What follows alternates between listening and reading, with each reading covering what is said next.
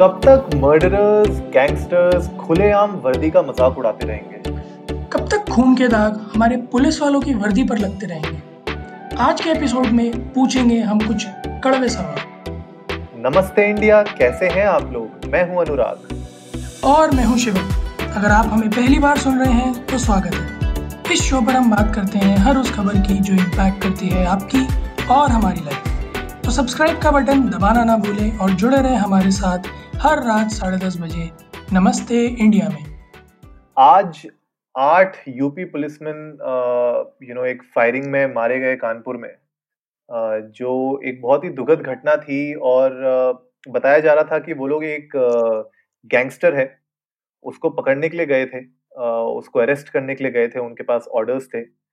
लेकिन माजरा ये हो गया कि वहाँ पे वो एक एम्बुश में फंस गए। उनके लिए ये सारे के सारे जो गैंगस्टर ने अपने पूरी फौज बुला रखी थी वहाँ पे। और उनके बीच में जब फायरिंग हुई तो उस दौरान 2 गैंगस्टर्स की डेथ हुई, लेकिन 8 पुलिसकर्मी भी मारे गए। अनुराग छोटा मोटा गैंगस्टर नहीं था, 60 केसेस थे, पूरा हिस्ट्री शीटर है, मतलब अच्छा खासा क्रिमिनल रिकॉर्ड है उसका। और मेरे ये समझ में नहीं आ रहा कि मतलब अब वही है ना, सुरक्षा में सेंध वाली बात है। मतलब ऐसे कैसे हो सकता है कि पुलिस वाले पहुंचे, वहां पूरी फौज तैयार खड़ी है साहब लड़ने के लिए। हाँ, मतलब ये कहीं ना कहीं तो एक सिक्योरिटी ब्रीच रहा है, कहीं ना कहीं इन्फॉर्मेशन तो लीक हुई है। क्योंकि इस तरीके से हमने कुछ वीडियोस भी देख रहे थे हम दिन में, जो न्यूज़ चैनल्स में चल रही थी, जहाँ पे जेसीबी खड़ी कर रखी थी उनने रोड ब्लॉक बनाने के लिए। मतलब आप समझ रहे हो कितने बड़े लेवल पे प्लानिंग हो रखी थी ऑलरेडी उन पुलिसमैन के लिए कि वो लोग आएंगे और उनके ऊपर इस तरीके का अटैक उनने पहले से पूरा प्री प्लान कर रखा था। तो ये थोड़ा सा मुझे लगता है कि सोचने वाली बात है कि किस तरीके से ये पूरी की पूरी घटना को अंजाम दिया गया। और हाँ, जैसा कि आपने कहा कि 60 केसेस ऑलरेडी इस बंदे पे हैं। ये बंदा पहली बात तो ये है कि ये खुलेआम घूम कैसे रहा है। ये तो हिट लिस्ट में होना चाहिए, तो वांटेड लिस्ट पे तो इनाम होगा बल्कि। क्योंकि जितना मैंने पढ़ा अनुराग कि जो है ये लोग अरेस्ट करने इसीलिए गए थे क्योंकि इसने किसी को धमकी दी थी 24 घंटे पहले मर्डर की, और अटेम्प्ट टू मर्डर का केस था इस पे सेक्शन 307 का, उसी वजह से अरेस्ट करने गए थे। तो ये 61वां केस होने वाला था। वही, मतलब थोड़ा सा हैरान करने वाली बात है। और आज हम लोग इसीलिए ये एपिसोड बना रहे हैं कि हमें कुछ ऐसे सवाल पूछने हैं आपसे, जनता से और अपने एडमिनिस्ट्रेशन से, अपनी गवर्नमेंट से, कि किस तरीके की सोसाइटी में हम लोग रह रहे हैं जहाँ पे इतने बड़े केसेस, मतलब 60 केसेस उस बंदे पे ऑलरेडी हैं और आपको उसका एड्रेस भी पता है, लेकिन आज तक उसको गिरफ्तार नहीं किया गया। और आप जब गिरफ्तार करने जाते भी हो, वो भी आप इसीलिए जा रहे हो क्योंकि उसने किसी को धमकी दी है 24 घंटे पे कि मार दूंगा तुझे, तब आप जाके उसको पकड़ रहे हो। मतलब वो जो पिछले 60 केसेस थे वो मैटर नहीं करते हैं। और अनुराग, मुद्दा ये है कि आप उसकी हिम्मत देखिए कि साहब पुलिस की एक टीम पूरी गई है उसे अरेस्ट करने के लिए, जिसको जैसे फिल्मों में दिखाते हैं कि तुम्हें चारों तरफ से घेर लिया है, सॉर्ट ऑफ वाला सीन है। और भाई साहब जेसीबी चल रही है, उल्टा पुलिस व्हीकल्स पे बंदे एलिवेटेड हैं। जैसा डीजीपी और डीएसपी ने अपने बयान में बताया कि वो लोग एलिवेटेड थे और डार्क में थे, इस वजह से पुलिस वाले शॉट, मतलब आप वहाँ एक सलमान भाई की पिक्चर का सीन शूट कर सकते हैं, दबंग का, वो वाला आलम है बिल्कुल। और शहर भी कानपुर। बिल्कुल यार, मतलब थोड़ा सा ये मुझे तो बिल्कुल लॉजिक इसका समझ में नहीं आया इस चीज के पीछे। और सबसे बड़ा सवाल यहाँ पे ये होता है कि लापरवाही किसके एंड पे थी? क्या ये पुलिस के एंड पे लापरवाही थी, कोई इनसाइडर जॉब था ये, या बाहर के किसी बंदे ने अंदर से खबर निकलवाई है? तो ये एक सबसे बड़ा सवाल है कि भैया गलतियां किसकी है, कहाँ पे चूक हुई है सिक्योरिटी में। और उसके बाद भी अभी जैसे मैं सुन पा रहा था कि एक मल्टी डिस्ट्रिक्ट कंबाइनिंग ऑपरेशन चल रहा है इन लोगों के अगेंस्ट पकड़ने के लिए और आइडेंटिफाई करेंगे और ये है वो है। मुझे ये समझ में नहीं आ रहा कि अब और ऐसा क्या है जो होना है जिसके बाद इन्हें रियलाइज होगा कि इस आदमी को मतलब जहाँ दिखे वहीं ठा कर दो। ये मतलब कौन सा ऐसा थ्रेशोल्ड होता है जो पार करना जरूरी होता है?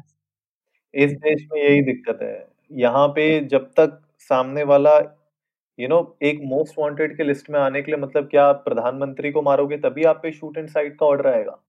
मुझे समझ नहीं आता वो। या तो यहाँ पे हम सब मान के बैठेंगे जब तक बिल्कुल एकदम वर्स्ट नहीं हो जाएगा ना, तब तक हमने कुछ करना ही नहीं है, चाहे वो कुछ भी हो, चाहे वो पुलिस के केसेस हों, चाहे मर्डर्स हों, चाहे सुसाइड्स हों, कुछ भी हो, हमें तब तक कुछ नहीं करना जब तक एक्सट्रीम पे बात नहीं पहुंच जाती। और एक्सट्रीम पे पहुंचने के बाद हमें भी पता है एक्शन कम होता है, प्रोपेगेंडा ज्यादा।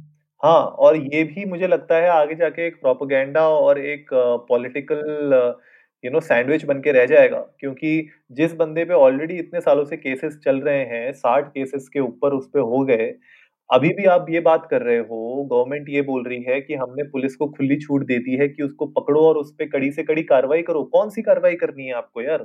वो तो करके चला गया कार्रवाई, 8 पुलिसकर्मी मार गया वो, और आप अभी भी ये बात कर रहे हो कि हम कार्रवाई करेंगे। तो ये कार्रवाई जो वर्ड है ना, ये बहुत ही ज्यादा अब्यूज्ड वर्ड है और ये बहुत ही ज्यादा लूज एंडेड वर्ड है। इसका कोई अंत नहीं होता, इसकी कोई शुरुआत नहीं होती। तो आज के एपिसोड में हमारे लिए एक ये भी बहुत बड़ा प्रश्न है कि यार कब तक ये चलता रहेगा, कब तक इस तरीके की लापरवाही चलती रहेगी, कब तक ऐसे गैंगस्टर्स, ऐसे गुंडों को हम अपने सोसाइटी में पनाह देते रहेंगे। कोई ना कोई तो पनाह दे रहा है। जो बंदा शहर के बीचों बीच कहीं ना कहीं घर पे रह रहा है और आपको उसका एड्रेस भी पता है, आपको पता भी है उसकी लोकेशन, सब कुछ, लेकिन फिर भी कोई कार्रवाई नहीं हो रही, तो ये सोचने वाली बात है। और वही है ना अनुराग कि law has to be put into place, वही वाली चीज़ है कि हर चीज़ का सलूशन के साथ पकड़ दिया जाएगा, कड़ी से कड़ी कार्रवाई होगी, मजिस्ट्रेट के सामने प्रेजेंट करेंगे, कोर्ट के सामने। हम भी जानते हैं यार हमारा लॉ कैसा है कि साला वो पकड़ा जाएगा, फिर जो है झूठी गवाहियाँ होंगी, बच जाएगा, छूट जाएगा, 6 महीने 8 महीने 1 साल का सजा काट के बाहर निकल आएगा, फिर वो वही काम करेगा। तो अगर यही सच्चाई है और इसी के साथ जीना है तो फिर जो है झूठे वादे झूठे इरादे करने से कोई फायदा नहीं है। मैं पढ़ रहा था, एक AK-47 मिली है, एक इंसास राइफल मिली है, ग्लॉक पिस्टल मिली है, 2 9mm पिस्टल मिली है। मतलब भर के असला रख रखा है यार उस आदमी ने, फुल टू प्रिपेयर्ड है वो बंदा। नाक के नीचे, पुलिस की नाक के नीचे। यार ये नाक के नीचे नहीं है मेरे ख्याल से। देखो एक सिंघम में बहुत अच्छा डायलॉग था जो मुझे अभी याद आया कि वो कहता है उसमें अजय देवगन कि अगर हम पुलिस वाले चाहे ना तो मंदिर के बाहर से एक चप्पल तक चोरी नहीं हो सकती। मर्डर और ये तो बहुत दूर की बात है।